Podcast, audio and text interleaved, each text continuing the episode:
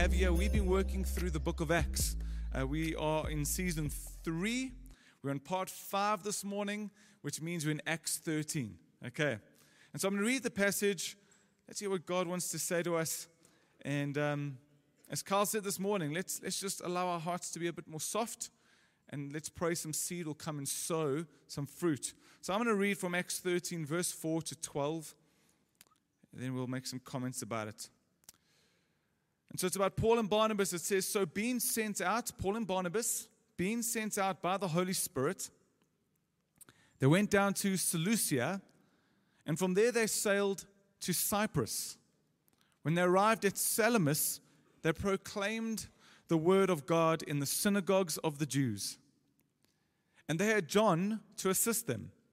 When they had gone through the whole island as far as Paphos, they came, up, um, they came upon a certain magician, a Jewish false prophet named Bar Jesus. Bar Jesus just means the son of Joshua.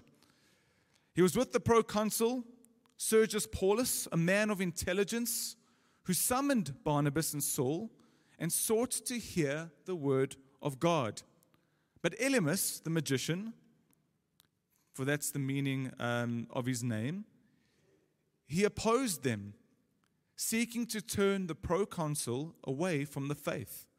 But Saul, who was also called Paul, Paul's now going to take on his Roman name, so now we'll know him as Paul, was filled with the Holy Spirit. He looked intently at him and he said, You son of the devil, you enemy of all, un- of all righteousness, full of all deceit and villainy, you will not stop making crooked the straight paths of the Lord. And now, behold, the hand of the Lord is upon you, and you will be blind and unable to see the sun for a time. Immediately, mist and darkness fell upon him, and he went about seeking people to lead him by the hand. Then the proconsul, Sergius Paulus, he believed when he saw what had occurred, for he was astonished at the teaching of the Lord. It's an incredible passage, an incredible event, and there's some really good things for us, the church, that we need to learn from this. So, just to get us up to speed, we're continuing the story, the narrative of um, Paul and Barnabas. They were commissioned and they were sent out from the growing church in uh, Syrian Antioch. That's where a church was being established. And this church has been running for about a year. And if you remember, while this church was praying and worshiping and fasting, God says to the church, I want you to release Paul and Barnabas. I want you to send them. I want you to send them out to Cyprus. They need to go and take the gospel and go and preach to another nation, to another people. Almost exactly what we see in this morning with Josh and Rosie that God would say, Cornerstone Church, you've prayed, you've worshiped me, you've looked at a map and you've prayed for nations. I'm going to ask you, and he's called out Josh, Rosie, and their boys and says, I'm going to ask you to release them. Will you send them? Were we to say no, that would be disobedience. Actually, we need to say yes. Just like the church in Antioch said, Lord, couldn't you send someone else? it's Paul. He's like the main apostle here, and it's Barnabas. He's such an encourager. Can't we keep them and I can suggest two people I would rather send, Lord? That's not how God did it. God said, no, they need to go. And so they were released. Now I remember when I was new here at Cornerstone Church, a few months in, and already I picked up this whole language the church was talking about cities, nations, sending people. We'd send elders to go and uh, uh, partner with churches or transition churches or to plant churches or to lead churches. We sent deacons out. Men and women were coming and going. And this confused me so much. I remember one day I went to one of the leaders and I said, Why do we do this? Why do we keep sending? Isn't the better plan to keep and to build something big and to build something strong? Shouldn't we build a great cornerstone empire? Wouldn't that be the better way? Make a mega church here in Morning Hill that would impact Johannesburg in South Africa. Shouldn't we keep our best instead of keep sending them out? Luckily, that leader was very gracious and he said, Greg, that's not God's model. And I've learned very quickly that is not God's model. That's not what God does. God's model is that He raises and then He releases. So while you're in this local church, God is raising men and women to a maturity, to an understanding, with an anointing, with a call that would start to burn in your hearts. I love Josh and Rosie's story about sending that email. It, it said, We're just sensing God's doing something in our hearts. Perhaps it's a site, perhaps it's something, a ministry, perhaps, perhaps it's transitioning, perhaps it's, they didn't know, but they knew God did something. God was raising. And then God says, Now I want you to release. And as a church, we need to release. That's God's model, that's God's way. That's how we pray, church. And God's going to continually answer it. And so I have a peace now that God sends and God releases. And that's what we see happen with Paul and Barnabas. They move on to Cyprus. And our Cypriot community at Cornerstone said, Hallelujah, Lord, that you would send the gospel to Cyprus because they're impacted by it. And so we see that they go and they preach and they teach the gospel and they demonstrate the gospel with actions and signs. Now, again, whenever I read this, I think about us and I think, once again, after reading this passage, we might wonder and ask ourselves, Lord, how can we do this?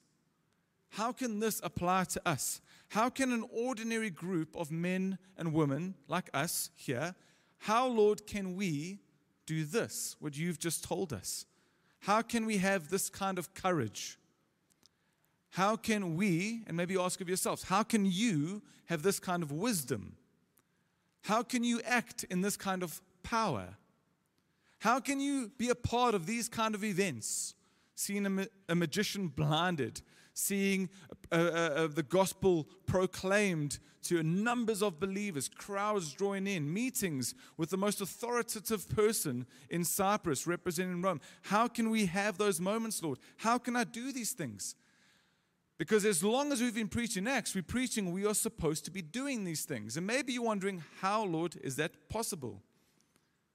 If you're asking, how can we avoid these things, then we're praying the wrong prayer. And that's a whole other preach which we'll get to. But the preach, the, the prayer we need to be asking is, Lord, how is this possible with us? The good news is God has already answered that question. But look what he says. Throughout Scripture, God says this Church, my people, I will not leave you as orphans. I will send a helper, an advocate. One will be by your side, the Holy Spirit. He then says, I want you to go and make disciples of all nations but I want you to wait in Jerusalem that you'll be baptized in the Holy Spirit.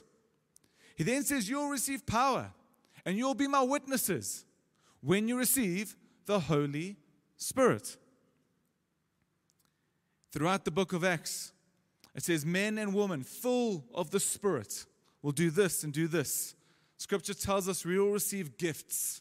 We'll have the ability to do actions. We'll have an ability as given by the Holy Spirit. The answer God gives when we say, Lord, how is this possible? How can we, ordinary people, do these great things that you would ask and command of us? God says, I have given you my Holy Spirit. Be filled by Him, be led by Him. So this morning, I'm going to look at four ways that the Holy Spirit will lead us and help us, that we, and empower us, that we can do all that God has asked us to do. It's four points of many, but let's look at four points as seen in this passage where the Holy Spirit will lead us. And my hope and prayer is that we would believe and say, Lord, you can use me. All right? First point the Holy Spirit gives us direction. Gives us direction. Verse 4 in the passage we just read, it says, So being sent out by the Holy Spirit, they went down to Seleucia, and from there they sailed to Cyprus. Who released them and who sent them? The Holy Spirit gives us direction. He leads us, He tells us the way that we to go. It is important for us, church, that we will continue to be men and women who are directed by the Holy Spirit. The question is are we still seeking God's leading by the Holy Spirit in every area of our lives? Let me look at a few verses throughout the Bible. In Isaiah 55, God says this For my thoughts are not your thoughts, neither are your ways my ways, declares the Lord. As the heavens are higher than the earth, so are my ways higher than your ways, my thoughts than your thoughts. In other words, God's saying, guys, I've got a direction, it's far better than your direction. I've got a plan far better than your plan. And if you've got a way, my way is better than your way. So the best we can do for the life that we have been given by God is to say, Lord, tell me your way. What's your direction? Because whatever I've got planned, if it's not yours, it's the wrong way. In Proverbs 3, it says, Trust in the Lord with all your heart. Lean not on your own understanding. In all your ways, submit to him, and he will make your paths straight. If you need direction, God says, Will you trust me? Will you trust me, church, with your heart? Because I will make your path straight. When you feel like you're going up and down and you're going side and side and you're going up and down avenues and down alleyways and you're feeling lost, go before God who's got a way. Say, I trust Lord my heart, lead me. In Isaiah 30, it says, Whether you turn to the left or whether you turn to the right, your ears will hear a voice behind you saying, This is the way, walk in it. It's just a three verses out of many about God saying, I will direct you in life. I will lead you. You will not be lost. I'll show you a way forward. Can I encourage you? Allow the biggest decisions that you make, and you're going to have many big decisions to make in your life, but allow the biggest decisions you make in your life to be led by God's voice to be led by God's will. God knows what lies ahead. God knows what lies ahead for this world. He's the author of all things. God knows what's going to happen next week and next month. God knows who's going to win the next local election, who's going to win the US election. God knows what's happening in Ukraine with Russia and how it's going to end. God knows everything that's to come. He knows when the next pandemic, if there ever is to be another one, will happen. He knows it all, but He says, I still have my will and my way. And then God says, and I know your way too. I'm the author of your life. Will you trust me? Will you trust me to direct and guide you? That means the biggest decisions that you and I make, some of them on a day to day basis, some of them on a month to month, some of them when the year comes, will you trust God in all His wisdom and knowledge and His love and care for you? Say, Lord, speak to me, lead me, so that then we stand upon His promise, and that's the way that we go forward. I know personally, very quickly, I studied child psychology, and God said, Greg, I want you to be a teacher. I felt that in my heart. I still went to child psychology. He says, You go that way. I'll get you back. Don't worry. And he did. After three years of studying, he said, Here's the door. I want you to teach because he knew why. And I love it that God made me a teacher. But that was God's voice leading me in that direction. I love it that when it came to my beautiful wife, Nicole, that God spoke to me and said, Yep, if you follow me, Greg, you'll be a man worthy enough to marry this girl. He spoke. He spoke about it. I remember with our home. Lord, is this home where we would dwell? Can we build roots here? Can we have a family? And God said yes. In fact, the next morning when we felt it, we looked in our bank account and there was a large amount of money and just a little phrase for your home. It's like, Lord, this is just incredible. But God was there in it and we knew this is the decision. Call onto this eldership team. Lord, is this your will? I heard God clearly. Why is it important that we hear God clear in those moments? Because troubles, storms, challenges are going to come your way in life. And when they come, what do we stand upon? We stand on God's promise. God, you said. But you know what the devil does? The devil's been doing this right from the beginning with Adam and Eve. The devil says, Did God really say? He said to Adam and Eve, Did God really say that if you eat that fruit, you will die? What was the answer? Yes, he did say. Adam and Eve, why are you falling away? Follow God's direction. When Jesus was in the wilderness, led, directed by the Holy Spirit, what does the devil come along and do? He says, Cool, let's trip this guy up. Did God really say? Didn't he say, if you jump from the temple, he'll send an angel and he'll catch you? And Jesus, knowing the word of God and knowing God and knowing God's promise, said, Yes, but God also said, Do not test the Lord your God. But Jesus, if you are the Son of God, turn the bread, eh, the rock into bread. Show your power. Yes, but God says, man will not live on bread alone, but on the very word of God. Church, what I'm trying to say is the biggest decisions of your life, let them be built on God's word. Hear his voice. Because when the challenge comes and the devil says, Really, is this really the way that God's got for you? you? Yes, God really did say. And when it comes, if my marriage ever goes through difficulty, I don't stand upon my emotions. I stand upon the very promise of God and say, God, you said this will be forever. And you're in this, I stand upon it. That's what we build upon. And so the Spirit wants to lead us, wants to direct us. But here's what this requires it requires that you and I will know His voice. We have to know His voice against the many other voices in life the enemy's voice, the devil, our own voice, the voice of systems in this world. We need to know how to know God's voice. And this requires that we will know God's word. Are we in the Bible? That's where God will speak to you and me. Predominantly, it's in His Word. Can we stand upon His Word? Can we build upon His Word? God speaks and He directs us. The Holy Spirit, one, wants to direct your life. Ask Him, What is your will, Lord? Lead me. Do it. Again, Josh and Rosie laid this before God. Are you directing us there? When they go to Australia, and if things get tough, they're not coming back to South Africa. God, you said.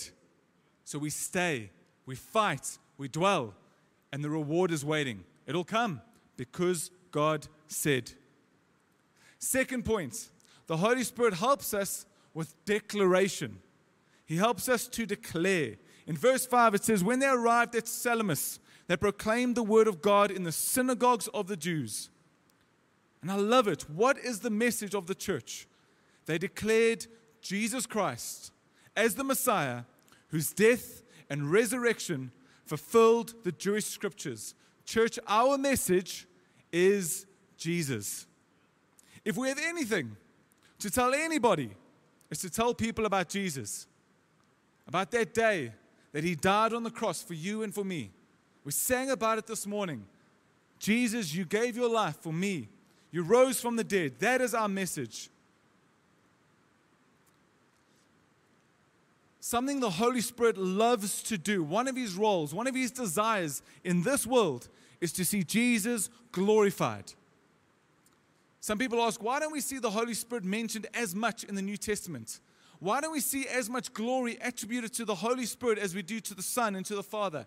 It's because the Holy Spirit chooses it that way. The Holy Spirit longs to see Jesus glorified. And part of his role is to say, I want to see you glorify Jesus. And so if we have it in our hearts that that is our desire. When we say we want to exalt Jesus, we want to glorify Jesus, we want to speak Jesus, we want to tell the world about Jesus. That is the name on our lips. That is the person we tell the world about. The Holy Spirit says, Well, then I can work with you. I can come alongside you. Because if your desire is to exalt Jesus, his desire is to exalt Jesus, then can I come and lead you in what I want to do? So that needs to be our response. Lord, we want to make this about you. The Holy Spirit teaches us all truth. He knows God's word, He declares God's word. In John 14, verse 26, it says this The Holy Spirit, whom the Father will send in my name, He will teach you all the things, and He will bring to your remembrance all that I've said to you. That's a promise. That's one of his roles in our life. He wants to teach us, he wants to encourage us and mature us. He wants us to know the word. And he wants to remind us what we need to know. Now, Paul and Barnabas have been through it all. They have faced violent persecution in proclaiming the word of God, and they've faced um, um, joy and jubilation for men and women who've received the word of God. But through it all, they knew in every moment they need the Holy Spirit to help them and embolden and empower them to declare God's word. The Holy Spirit gives us courage, He gives us boldness. And we see that in Acts 4 when the disciples pray, Lord, look at the threats, but please enable us, your servants, to preach your word with great boldness. And what does the Father do? He, anoints him, fills him with the Spirit again, and they went on preaching and proclaiming the word of God. It even says in the Bible, when you stand before kings, do not worry. The Spirit will give you the words you need to say. Now, we might not stand before kings, but we'll stand before people of authority. We'll stand before people of different roles and responsibilities and backgrounds. And in those moments, don't fear what you will say. The Spirit says, I'll put the words in your mouth. Paul, it happens to him. He stands before the highest authorities And he just finds the gospel coming out as the Spirit leads him. The Holy Spirit enables us to declare, to speak, to know the truth, to speak the truth, to have courage and boldness to tell the truth. And I want to mention, it's worth noting, a really cool part in the story is this young man named John Mark, who's Barnabas's cousin, and he's with them. And we'll see a bit more about him in the book of Acts. He plays a large role. He actually goes on to write the Gospel of Mark. But what's amazing to see is that here's this young man who's journeying along with the older men, Paul and Barnabas. He witnesses the Holy Spirit doing incredible things. He gets to witness the miracles and the declarations, and um, he grows. And that's good for us as a church to see because we've got a great young community who are going to celebrate summer vibes today with karaoke. But you guys are important. You're predominantly there, but you're all over. But you're important. And the question to ask of our young men and our young women is just like John Mark taking along, who is leading you? And who are you following? Who are you learning from? Question to the slightly older group, that's the rest of us, slightly older, is who are you bringing through? Who are you raising up? This church is an incredible community of diverseness, of age. We've got our kids busy being trained and raised and taught about Jesus. But uh, it's lovely to see John Mark coming through and just how God would use him. We need to keep doing that. We are the John Marks um, in our community. For the older, bring them through, take them along. Let's go to the sites together. Let's, let's go on trips together. Let's invite people into your life group. Go visit life groups. Go and encourage one another. That's a responsibility we carry, and there's good fruit in it. All right, let's move on. The third, and if you haven't worked out, these are all in D's, right? Okay? I'm not going to make, I'm going to do it now. I'm down the road. I said to Carl, as he prepared these notes, I said, Carl, this morning we're going to preach in 4D. Because we've got four Ds. It's a dad joke. I'm allowed to. I'm a dad of four. It's in my blood. I can't, I can't stay away. Third D this morning is discernment. The Holy Spirit gives us discernment. Have a look at this in verse 8. It says, But Elymas the magician, that's the meaning of his name, he opposed them, seeking to turn the proconsul away from the faith. Saul, who was also called Paul, filled with the Holy Spirit, looked at him intently and said, and it always sounds like we're swearing when he says, but we're not, You son of the devil, you enemy of all righteousness, full of deceit and villainy, you will not stop making crooked the straight path of the Lord. Discernment is so important. And firstly, we see the discernment around this person, Sergius Paulus. He's this authoritative um, uh, character. He's, he's, he plays a major role representing the Roman Empire there in Cyprus. And he's described as a man of intelligence. But I love this. Many men and women in the Bible who are incredibly intelligent don't have truth. They still lack the truth of God's word. They might have knowledge and wisdom, but they don't know the truth. And the truth far outweighs all wisdom and all knowledge.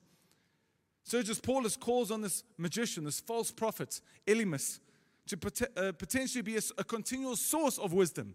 Keep telling me what's right. Keep telling me what's good. Keep telling me what's knowledgeable. Can I tell you, the world has not changed? The world is in pursuit of knowledge. The world is in pursuit of wisdom. We long for it. We long to be smart. We long to desire truth. People will search all over for truth. We'll send our kids to school for many years. Please send your kids to school, it's a good thing. We'll, we'll continue studying and get degrees. We'll listen to podcasts.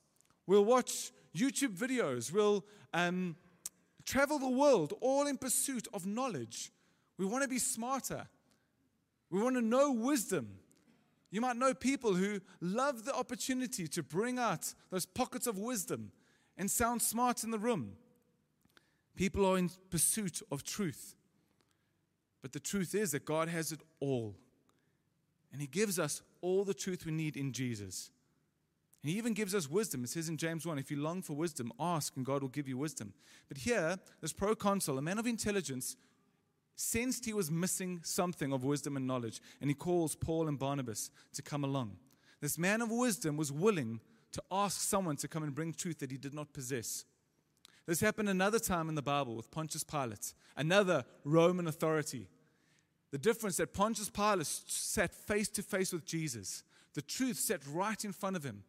And Pontius Pilate, in all his wisdom, rejected Jesus. Sergius Paulus, it's different. Sergius Paulus hears of Jesus, hears of a wisdom and a truth he does not possess, and chooses to believe. Carl loves Christmas carols, and he might love this line. It's a line I love. I don't know if it's a Christmas carol or song, but we sing it around Christmas. A line that says, Wise men still draw near to worship you. It's one of the favorite lines that I get to sing, we get to sing when it's Christmas time. Wise men still draw near to you. Can I tell you this morning, if you feel wise and knowledgeable without the truth of Jesus, your wisdom stands for nothing. Your knowledge stands for nothing. Sergius Paulus realized that. And so the truth that we possess is Jesus. And the good news, wise men still draw near to him. Then with discernment, we are to discern the attack of the enemy. And we see that here. This person, Elymas. We need to know the ways, the schemes of the devil, of the people, of systems in this world. We need to be able to see them. Since the beginning of the church, there's been an attack that continually come against the church. False prophets, wolves in sheep's clothing, those who will come to try and mislead and pull and pull the sheep away. A lot of the New Testament letters is Paul encouraging the church stand upon the gospel. Don't get lured by the lies of the enemy. Don't get lured by the wisdom of men and women. Stand on the gospel. Don't fall to the wayside. I want to share a story. I heard this last night. Clint, Clint Barry was telling me this last night. I love it. That just recently there was a, a big outreach at Yeoville. And um, this guy comes to him and says, Can I talk to you? Are you one of the leaders? And Clint is. He's an elder here. And he says, Talk to me. And the guy said something on the lines of, I'm of a higher Christianity and I want to talk to you about that. And Clint just discerned, now this guy's up to nonsense. This guy's just going to waste my time. And Clint honestly just said, I don't have time for this. Wait for the other pastor to come. right? Good job. But off of that, Clint walked away. And around the corner was a young girl who came and said, Can you come pray for my mom in the building over there? And Clint shared their testimony from the pulpit not too long ago. They went up there with some of the guys, went up, prayed for the mom. She started walking and she couldn't walk from January. Was a bullet ricocheted into her leg. That whole household accepted Jesus that morning because he got to go and meet this girl, got upstairs, prayed for the mom, and they said, Jesus, we believe in you as Lord and Savior. Now, that all would have been lost if some dude who claimed a higher Christianity took an hour out of Clint's time and Clint politely just sat there and said, Tell me your silliness. But there was a discernment that the Spirit gave him and said, This is not worth your time. You're not dishonoring me. Just say, No, thank you. Off you go. And Clint went, and God said, Cool, now this lady, she's worth listening to. Follow her. I love that. I love the discernment. And that's our prayer, church. Holy Spirit, give us discernment. Because the world is full of nonsense. People are going to start talking about the temple. People are going to start telling you about angels. People are going to start telling you about how this sign represents Aztec mythology in the Old Testament. And you need to say, Good luck with you. I'm going to go tell people about Jesus. Discern it. The enemy is going to try to detract, distract, and pull us away from our commission and our mission. Guys, let's ask the Spirit. Give us discernment. Tell us, Lord, your will. Let us do your will and not follow the ways of the enemy. And even as we meet people, Lord, what do I pray? What do I say here? Give me wisdom, give me knowledge, give me a discernment. How do we do that? The Spirit does it in us because He knows all things. He sees through it. He sees the life in a person. He can even see the heart of a person. And so we need this truth, especially now when there's so many lies, so many misleadings going on. Know the false gospels that are being preached and stand upon the true gospel. Last point to end it off. So Holy Spirit helps us with demonstration. And we see this miracle take place. God, in that moment, brings a judgment over Elymas, who's a false prophet He's misrepresenting, and God says, You'll be blind for some time. And hopefully that means that there'll be a moment for Elymas to sort his life out. But for some time, God says, I'm bringing you a judgment. And there's this demonstration. But you know what I love? I love when it talks about how the proconsul believes, and Sergius Paulus believes. Look what it says. It says there that um, the proconsul believed when he saw what had happened, he sees this miracle, this aide that he had is now blind. But then it says, but he was astonished at the teaching of the Lord. Which would you be more astonished by? A man just being turned blind as judgment or hearing the word of God? Now I'm thinking I'd be like, oh my gosh, someone just went blind. That is insane. But the power and the authority of God's word when it gives life is that that will be more astonishing than a man becoming blind. And that turned his heart. hearing the Word of God and seeing the Word of God demonstrated. Now, I believe the Word of God is powerful in itself and it will uh, soften hearts and will bring life to people. But here's what, what, what, what the promise is that God would give to us. Because you might be saying, Lord, how do I do that? How do I pray for someone who's sick? This morning I asked you to pray for someone that's sick, and you might say, What good is that, Greg? I've got nothing in these hands. I know you don't. But the Holy Spirit lives inside of you, and He's powerful. And He says, Can I use you just as love? Can you just be a contact for me? Not a conductor, but just represent what I want to do. Can you speak some words that I'll put in your heart over this person? Could you do that? And all you simply say is, Lord, this is all on you. I'm here. Use me and do it. But here's what we do when we say, Holy Spirit, that's your responsibility. You bring the signs, the wonders, the miracles. You come and give us wisdom, give us knowledge, give us prophetic words. Give us words of knowledge that someone in here is suffering, that we can go and pray for them. Give us a prophetic word that might direct someone. Give us the gift of healing, Lord. Give us faith. The Spirit says, I will do that. I'll give that to you. And we say, Lord, we will long for it. Can I ask Jono and Aaron in the choir could just start getting ready? I want to end, I want, I want to end with us singing, but let me end with this. The Holy Spirit helps us with those, with those things, but I'm aware that for some of us this morning, is that you may be saying, we preach a lot about who the Holy Spirit is. And perhaps you're saying, I don't quite know him. Well, he's there. He's there in God's word. And he's not just there as a token, he's there because he's promised to us. He's a gift. Jesus says that God is such a good father that he would not hold good gifts from us, his children. And then he says, So if you ask for the Holy Spirit, he would give it. Can you see the connection? God's a good father who gives good gifts, asking for the Holy Spirit, he'll give. And I just feel this. I feel the Holy Spirit and the role that he plays in our lives is relational, church. He's relational. He's not a power. He's not us tapping into magic.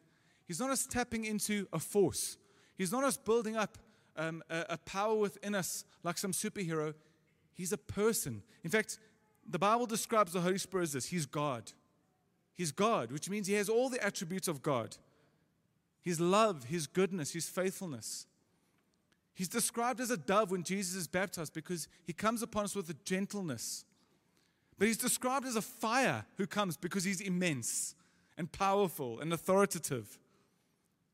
He's described as living water who flows within us and nourishes us and gives us life and goodness. He is the supreme gift to us. That in our salvation, God says, What can I give you? I give you, I give you my spirit to live within inside of you. God Himself lives inside of us, so we'll become the temple of God. He's a gift to us. He's the giver of experience. He's the one who will come and help us to see things happen. He gives us abilities. In the Trinity, He's described as the executor. He's the one who does the stuff. God plans it, Jesus mediated, it's by Jesus, but then it's done by the Holy Spirit ex- executing it. He's the person in our lives. And so you might be unsure, you might feel nervous, and maybe that's the church's fault throughout history that we've put a fear upon knowing who the Holy Spirit is. But He is good, He's promised, and we need Him.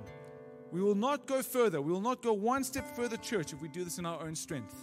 But the moment, church, where we say, Holy Spirit, come lead us, Holy Spirit, come fill us.